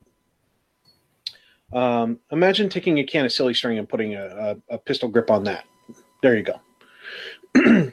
and he is spraying. This can contains pepper spray, uh, literally on the heads. Now the stream is wide. The stream is an inch wide when it's as it starts to disperse out from the can. There, he is literally hosing them down with this stuff. This is not like what you see when you're buying somebody uh, for their purse or for their pocket or for their car, one of those little pepper spray wrapped in leather kind of get ups, which does a thin stream, almost like through a miniature straw kind of stream. This no, no, no. This, this, this is more akin to a fire extinguisher. Yeah, this yeah. is crowd control. Yes. Mm-hmm. This is something that they use in like mobs. Okay. They're just lined up and sitting down. So he just casually walks up and down and hoses them down. Now, mind you, we're talking about the stuff here that irritates the lining of the lungs, irritates the skin that it comes in contact with, it irritates eyes, any kind of mucous membranes, so on and so forth. And he's not just like spritzing them, you know, like you would a cat or a dog if you were that kind of person, uh, with like a little uh, spray bottle where you squirt, squirt, squirt. No, no, this is like Joey said, hosing them down with something that could potentially kill them if they have any of those kinds of problems that we previously talked about. Yeah. Now, before you before you go any much further on, uh, for those of you that are for whatever reason, you know, not looking at it or don't particularly remember this, this particular person, I don't remember if they were an officer, if they were security force on the on the job at the school, whatever the case was, doesn't matter. But the point of it was, saying that they were being hosed down is not an exaggeration. I remember seeing the stills and the video at the time Mhm. and this guy was standing a meter or less from these people who were sitting on the ground, arms linked, and literally walked, paced back and forth, and sprayed back and forth on these guys, like I said, as if it were a fire extinguisher all on these people's heads and faces. And there was no call for that. No, Not No, at all. They wasn't. were they were no threat. Yeah. Right now And they used this this image. Uh, the guy's name is was Lieutenant uh, or is uh, John Pike. He was a lieutenant at the time, uh, so definitely whatever. Um, he uh, he was used as basically the poster child of ex- excessive, as the article says, excessive police reaction to the Occupy protests. Yep, which is exactly where I wanted to um, get us to. Excuse me, Okay. get us to at this point. UC Davis uh, was the employment was where he was employed. Yeah. Okay, so this is this is where we're going to end up because even though this is kind of what prompted the whole damn thing, and I know it took a long time to get to the specific. Again, it's one of those things where you know context matters entirely with so much of this stuff. These are the problem people, the people who they're in the job, but they've got serious issues with anger management, with impulse control, with God complexes, with feeling their own sense of power entitlement, for lack of a better way of putting it. And we know people who are like this. Yep. And it doesn't even have to be in police. Th- We've grown up with people who are like that, who never grew out of their terrible twos. Yes. Go This for it, what- man. This is what we could call bully cops. Yeah. hmm It's exactly And- what it is. you know, we we have discussed now two types of cops: the peacekeeper, which is the favorable kind, and the bully cop, which you know we've all heard a story about from one place or another. There is another type that I have personal experience with that I would like to discuss real quick, and that is the quota chaser. Mm. Yeah. Shortly after the untimely demise of my 93 Chevy Corsica, rest in peace. Um, are you sure it's not revolutions in peace? Oh, I, I think it I think it revolved quite enough. Thank you. Fair enough. Rest in Um, pieces. Oh, it's in pieces, all right. But shortly thereafter, I was continuing the road trip that I was on, this time in a rental car uh, with my good friend uh, Aaron. And we were on, I believe, I 80 going through New York. He'd driven pretty much all night, so he was tired and fell asleep. And I took over driving. We were passing near, and I'm I'm not sure how to pronounce it correctly. Utica or Utica? No, you got it right the first time. Utica. passing near Utica and uh, saw a highway patrol SUV coming down the other way, and literally we had just passed a um, we had just passed one of those dirt road crossing points on the interstate. You know what I'm talking about? The little U-turn points that police and emergency vehicles use. Um, he had swung around and was uh, he flipped on his lights and was coming up behind us. Now the here's the thing: I had not I'm sure I was over the speed limit by probably a ha- less than five miles per hour or something of that sort. But I was following the flow of traffic and I was in the process of trying to get into the left hand lane and pass a large cargo van that had uh, ladders hanging off the roof. And I noticed that the ladders were not exactly secure. So I didn't want to be behind him. So I wanted to get around him and in front of him. This is when the officer, you know, flipped on his lights and came after us. He pulled me over, saw that I was that I was a service member, saw that we were in a rental vehicle, and you know, he he asked, you know, you know why I pulled you over? Well, I got you speeding. Uh, you were doing, you know, like 82 and a 75. Which again, we were just following the flow of traffic. Yeah. Well, but I'm going to cut you some slack here. Instead of writing you up for speeding, I'm going to say that, you know, this is a rental car. You don't know. Uh, I'm going to write, write you up for a technical violation, uh, faulty speedometer reading. And he wrote me a ticket for a hundred and eighty some dollars. and I know exactly why he did it. It was that time of the month, near the end of the month, where, well, you got to generate that revenue somehow. And what better way than when you see an out of state plate on a on a car and you see a guy who is clearly out of state who's not going to show up to court to contest the ticket. Yep. At least that's what they hope. Well, Because sorry, there's been there have been plenty of cases where somebody's out of state plates because they're moving into the area they just got the ticket for.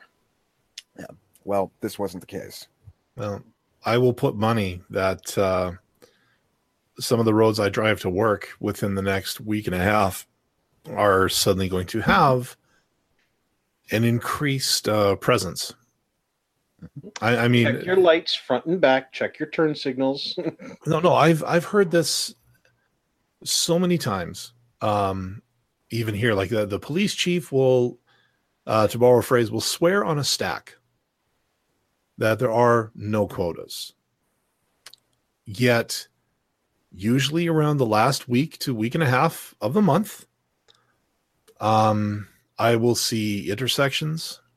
I will see police presence in residential areas because here, um, well, like you guys, we have school zones, uh, but we also have like certain residential areas where they drop it down even further, uh, just because kids. And I can understand that one because I've seen way too many close calls on certain roads. Um, but they're they'll be out there.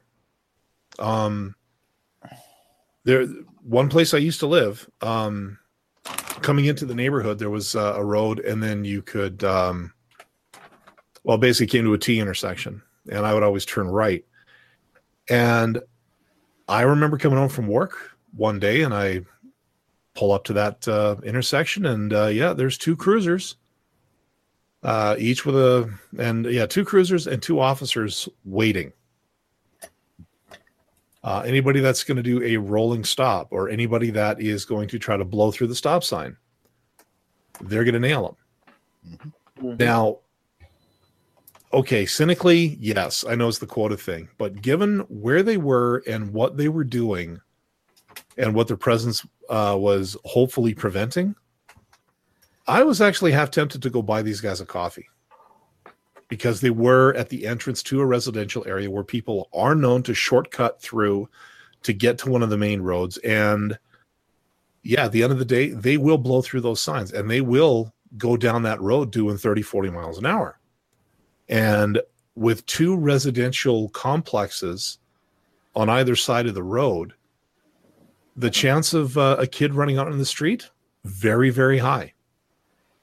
Um, and and again that's kind of where i was kind of on, on a split mind is like okay yeah i know what you're doing but at least here i'm sensing some good intentions Well, yeah, for for a situation like that, I would say that's m- much more a just a public safety kind of thing rather than uh, deliberate,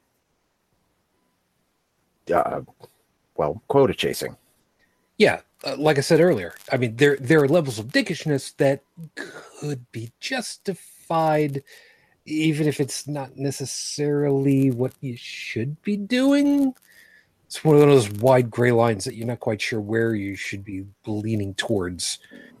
Yeah, you really shouldn't be, you know, getting on everybody's case, but you're kind of preventing really bad. So well, I'm not quite sure. Um, like like Dallin said, if if it is that if it is a known problem area, and the risks to those uh, uh to any bystanders are, are high, then yeah, I can see that being ju- a completely legitimate and understandable thing to do.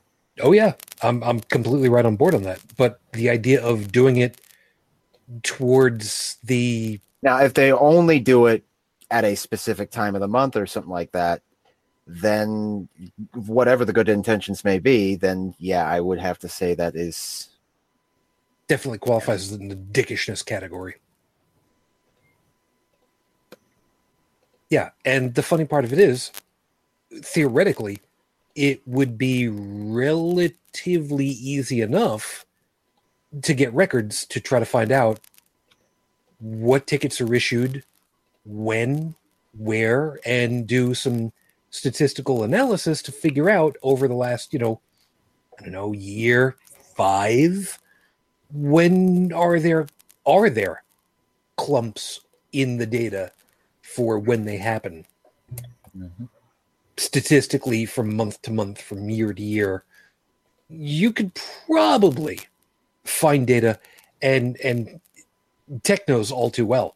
All you got to do is put all that information to a database and then just slice and dice them records and find all the little bits and pieces the bobs and babs that are that are outliers or actually clumping all together.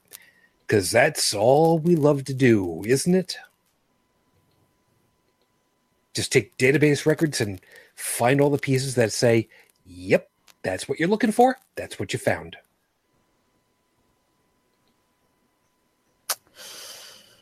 and then leaving the- me out to you leave me out to hang here man Well, I've, I'm ta- I've spoken enough thus far tonight, but there's still one more thing I got to talk about. So I don't want to, you know, flood the flood the waves with my voice. well i guess we will see tech are you still conscious Yes. Oh, okay. Because I was talking to you and you never responded. In, in, in- okay, never mind. Perfectly fine. I'm sorry. I was reading another article about that UC Davis uh, event um, and the uh, the campus police officers. Um, it was saying that the ones that they were spraying down were actually had actually before they got sprayed had uh, barred attempted to bar the police officers from moving because the police officers had arrested a bunch of people so they were trying to block the police from leaving with those people. Ah. And even though they're sitting there and it's obvious you could just walk around them, the police decide, oh, yeah, all right, fine. You're going to stand in front of us? Pepper spray. Well, in that case, just sit. So yeah, that that makes all the difference in the world. I mean, honestly, for as far as keeping the peace goes, I just would have walked around them. But, you know, Yeah, there's some, sometimes you got to teach. yeah. Again, you know, there there are levels of dickishness. Yes. Um, Joe, I know that you've got uh, you got one other piece, but uh, we're getting pretty close on to uh, closing up. So I just wanted to double check. Uh, Bridget, uh, we are kind of getting close in. Uh, if I know for what you had your thing, if if I don't know exactly what it is, so if there's something that you'd like to drop, you know, if if you want to go ahead and drop it, now's probably your best opportunity, unless you want to hold it for another point. it's entirely up to you if if if you just want to hold off on it and, or if you want to drop it in. Well, um, I did have an incident uh, in my family. It was some years ago with uh, police officers acting badly, I guess you could say. Um, but my uh, grandfather was, you know, an ex. Well, he was a veteran. He was ex Navy, and you know had PTSD and things like that. Was pretty afraid of you know, pretty much anybody outside of the family. And there was an incident at his house where someone had called the police because he had been cleaning guns, um, and one of them went off in the house. And so when the police came out there, they told him to come out of the house, and he was afraid, and he, you know, told them over my dead body, "I'm not coming out. You're going to have to come in and get me." And instead of coming in to get him, they just shot him through a sliding glass door and killed him. And ever since that point, I've been really afraid of, of law enforcement. Mm-hmm. You know, understandably so, I guess. Yeah. And you know, the it was just it was a shock that they could do something like that. Which, But it happens. if I may, Shushin, hmm You may. That- that most certainly brings me to the next topic that I wanted to discuss. Which, and it'll have to be quick, of course. yeah, unfortunately, it's probably the worst kind the cowboy. Yeah, that's probably the best characterization. The rhinestone kind? If only. No, the, Oh, kind, if the kind, the kind that sees himself as perfectly within his uh, rights and authority to do so, and thinks that he is doing the right thing. Yeah, you know what? Hold on a second. Let me let me let me pause you there right right for a second. It's not in his rights and authority. In the cowboy's mind, it's in his authority. Mm, And yeah. his authority is the law. Mhm. Yeah, that that is. I, I don't want to, you know, liken it to Judge Dredd, but yeah, I mean, That there's truthfully in this particular kind of situation, can you can you think of a more apt way of thinking about it? no, not really. But I myself have three examples. Thankfully, none of them quite as tragic as uh, Bridget's. All right. Uh, only because we only because I'm- of the time frame. Let's keep it to I'm one. just- well, I'm just going to go through them very uh, succinctly. All right. First one, very shortly after I moved into my apartment, I just pulled all my things out of storage, including my guns, which I have many. I was cleaning them so that I, I brought them into my apartment so I could clean them so that I could take them down to the local gun shop and see what I could get for them. Apparently, somebody called the police. The police showed up unbeknownst to me, unbeknownst to my roommate at the time, uh, I was outside talking on the phone with my mom. Uh, my roommate answered the door. The police shoved their way in, put her uh, back against the wall uh, on the bed, came out, got me, put us. Uh, they detained us both with our backs to the wall on the bed, and searched my apartment and seized every firearm I own over the course of two hours before finally giving all the serials to dispatch and finding out that all my guns were legal. You had a, did they have a warrant? No, that is what I, that was what I was going to address next. An unwarranted search and seizure, and it was because, and I found this out from a un, uninvolved officer from that precinct, that they thought they had crashed a big black market gun running cache. Well, had they, it they would have lost the court case without a warrant. Yeah.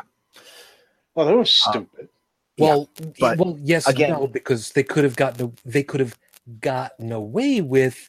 We got a tip. There was no time to get a warrant. We had probable cause. Yada yada. Whatever. Fuck off. But you know, no time for that when you've got that much bravado. Mhm. Uh, secondly, was uh, August of 2016. I had an, a, a medical emergency. We still don't know what the cause of it was. Is that the But- one where you Yeah, were delirious and all that? I, yeah. I, I effectively had uh, the the only thing that I found that fits the bill thus far is heat stroke or an aneurysm.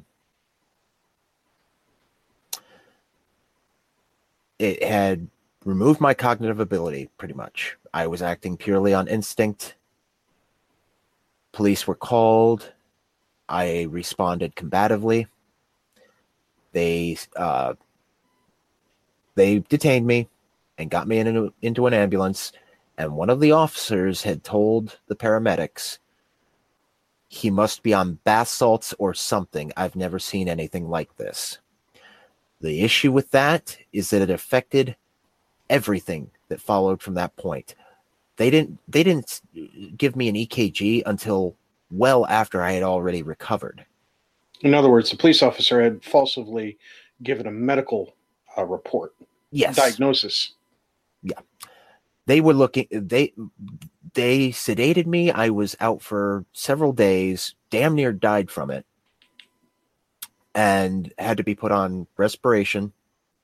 Um they did three toxicology reports on me all of which came back negative for anything other Yeah, than see, after the first one, they should have been already going, huh, you know. Well, you know for well after if if they do one and it comes up negative, okay, maybe something went wrong because th- that can Bridget back me up on this one. If a toxicology comes back negative and you're pretty sure there should have been something, doing a second one would seem to be the prudent thing to do. Well, maybe a second one if you thought the test kit was faulty or something, but Okay, but it's it's it's highly unlikely that it would be, but it's Yeah. still possible.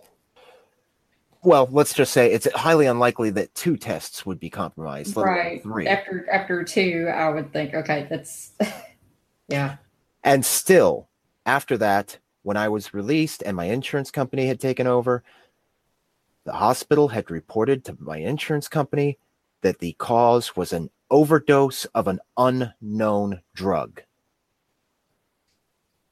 that's bullshit. which resulted in me having to have a big fight with my freaking insurance company. hmm And the third third example that I have is actually very very recent. I'm not going to get into any details, but simply enough, there was an argument. The argument escalated, but blows were not exchanged. Police were called with the expectation that all the parties involved would be sat down, you know, separated from each other so that everybody could get so cooler minds could prevail. Unfortunately, the police uh, arrested me and then proceeded to put me in county jail for the evening. I found out later that I was being brought, I was being arraigned on charges of simple assault. Now, all of this I can deal with. What I can't deal with is when I was given my arraignment, I was given the police report. I read the police report and I there are some portions of it that are just plain inaccurate. But the thing is, the narrative of the police report is worded as such that it could be construed that I literally went to get a weapon specifically to attack someone, which was not the case. And both me and the other party involved agreed that this is a completely inaccurate report. Unfortunately, it's not the party that's pressing charges, it's the city.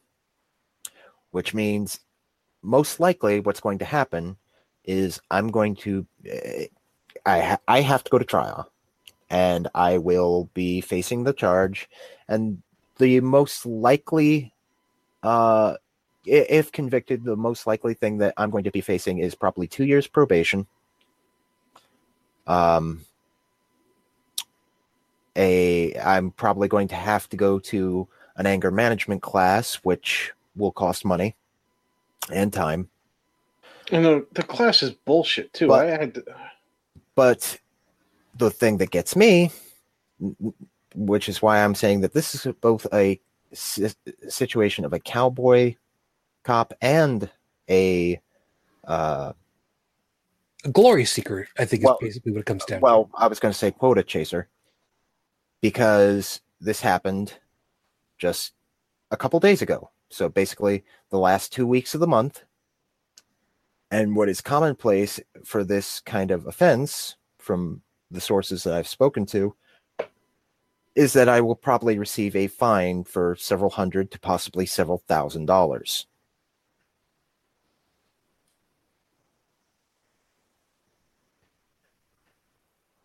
So here's here's the takeaway when all is said and done, because we're uh, forgive me, guys, we're we're kind of running up against the the wall at this point, but I I, I want to kind of put a bow on the whole damn thing. I'm okay with it. Okay. Um, I think what we what we need is a is a takeaway on all this is that, as we said, you know, early on, we, generally speaking, have a respect for the office of the peace officer, the police officer, the organization that is supposed to keep everybody safe from everybody else and to keep everybody harmonious with everybody else. The office of. What we've got a real problem with are the people that abuse that trust, abuse the power that goes along with it, that thinks themselves aggrandized because they're part of it. The organizations that have some kind of sway over what's done simply because they can increase the coffers in order to pay for said organization. And on top of the whole damn thing, the ones that find it, for whatever reason, personally gratified, personal gratification, that's a better wording for it, for fulfilling whatever sycophantic fantasy they've got, that they are the end all be all, and everybody else should be respecting their authority. And the problem of it is the bad cases continue when they shouldn't. For whatever reason. And there are numerous reasons. If you are in these organizations, to use the expression, don't be that guy. If you're in these organizations and you see somebody being that guy, find a way to let somebody know that they're being that guy one way or another.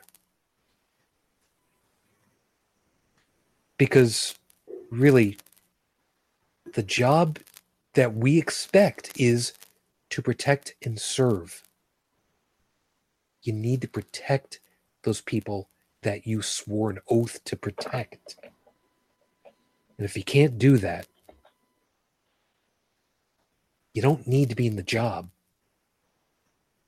If you can't do that, you shouldn't be in the job. It's an important one. There's supposed to be some honor there. Be careful. There's a whole bunch of other stuff that goes along with that, but we'll just have to save that for another time. So we're up against the wall on time ourselves, so we need to get on out of here. So everybody, as always, thank you very much for being part of the show with us tonight. We hope that you had some entertainment, listen to all of us talk through our positions, and hope that you found something worthwhile in them and kind of had something worth thinking about for yourself also at this point. Uh, yes, I did put my glasses on because my eyes are starting to get a little dried out because it's getting a little bit late over here. So let me go ahead and say goodnight for everybody. Uh, Joseph, thank you very much for your time. I know that you've been having a couple of problems all through the night at, at this point, but thank you very much for even trying to be here with us for the time that you were able. Yeah, I should. Um, I've got some. Uh, well, I've got a capacitor to replace if I Yeah. want to fix that problem. So Fun time there. Good luck with it. yeah, well, it's going to cost about sixty cents. but it's a soldering job. I'll be better next week. Take care, sir. Fair enough. Thanks so much, man. Inferno Tech, you take good care of yourself, man, and uh, glad you're able to make it. You have yourself a good weekend. Uh, I plan to. I got a project to work on tomorrow with me and my son, and it should be very interesting. And I can show him a couple neat uh, techniques for the project that we're working on to make things uh, the the results better than what the expected results would normally be. It'll be an improvement. Fair enough. We'll see. Been looking forward to seeing how that turns out. I want to see you guys on BattleBots again. we were never on BattleBots. I don't care. I'd like to see that anyway. Anyway, so you have yourself good. Joey, thank you very much uh, many times over. And uh, you try to have yourself a good rest tonight, huh? Not much else to do. Fair enough. Fair enough. Bridget, of course, thank you very much for your time and um, thank you dearly. And like I like I said in the chat, I'm terribly sorry for all of what you guys and your family had to go through with it all. But thank you very much for sharing, and uh, I hope that you have a, a decent rest of your weekend too. Uh, thank you. You too. And if anybody wants to come check out my blog, it's at bridgetfitch2112.wordpress.com, or you can find me on Facebook as Bridget Fitch. And Dallin, I know this was uh, a little on the weird side. You didn't have uh, quite as much uh, airtime as Uh, maybe I would call that. I consider myself fortunate. Um, I mean, I know we've all had experiences with law enforcement. I've had my own, but it's never been anywhere near as egregious as some of the people here tonight. So I'll consider myself lucky on that one.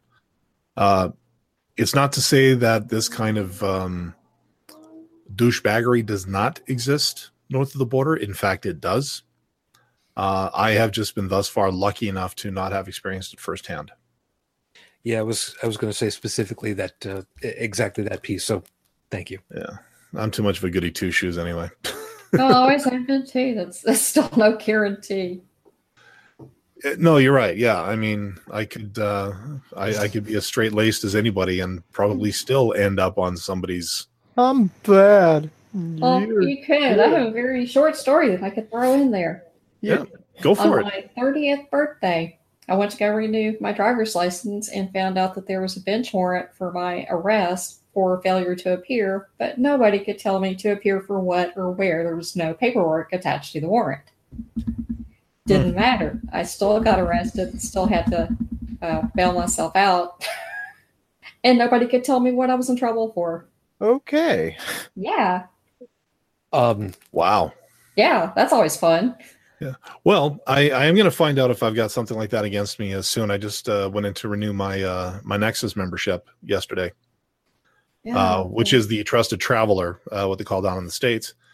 Um, and of course, they do all your background stuff for that. I mean, they're they're Yeah. pretty stringent. I mean, I had to give them five residential addresses the first time I applied because I hadn't lived in any one place longer than uh, five years. okay. And even now, I had to give them three for this last one. So, and that that tweaks a lot of people's interest when they see that. Like, why are you moving around so much? uh-huh. Now, the last time I was able to say uh, divorce, and they understood right away. Uh, this time, I could be there a little bit longer. We'll see. Well, at least you're not trying to get, uh, you know, Canadian residency, because in that case, they want to know every address you have ever lived at. Not not that we're saying that any of us have investigated that possibility. But every single one for a whole Guys, life. The condo's not that big. Mm. Don't worry. Worst worst case scenario, um, we can. Uh, some of us can live on your on your um on your outside uh, porch because I mean we've we've got cooking facilities out there. So Yeah. Yeah, keep, keep you nice and warm too. there you go. so anyway, of course, as always, thank you for all that you do for us, man. I, I appreciate it. Yeah, no problem. Um, what Juden's talking about, of course, is the audio version of this, which is available as a subscribable podcast over at holycrapthevlogcast.com. Uh, and as for myself, if ever I uh, am conscious enough to do a conscious stream, about stuff that um, maybe we touch on here, or maybe just other stuff that uh, raises the hackles, uh, you can pick that up over at inthewind.yo5.ca. Thank you, man. Appreciate it. Uh, so, for all of you that are watching, as a matter of fact, and chiming in over in the live chat, thank you very much. Uh, Trippin and Stephanie, thank you. And uh, by the way, for anybody that's not paying attention to it, uh, Trippin says, uh, thanks for all you do for us, Shujin and crew. Um, no worries. You know, we do it because, well, uh, I've kind of got them roped into a five billion year contract, so it, it's all good. And you know, like I said, you know, so long as it stays being fun, keep doing it, and we can afford.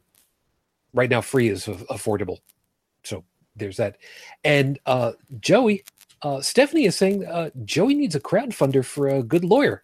So, um, are if uh, if if elected, uh, I'm sorry, if if nominated, will you accept?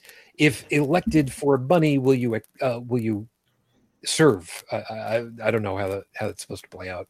All I will say at this point is that I have every I have every intention of representing myself in this case. Um, And yes, I know you're probably thinking, bad idea. mm, yeah, However, I, while I will be representing myself in the case, I should also note that um, I I am going to uh, I have already uh, spoken with a public defender, and they don't they don't see a problem with it. They seem to think I am competent enough to handle this. However, I have I do still have the option of availing myself of a public defender, so that should not be a problem. okay, okay. Uh, Stephanie is uh, putting the quote that I was thinking also.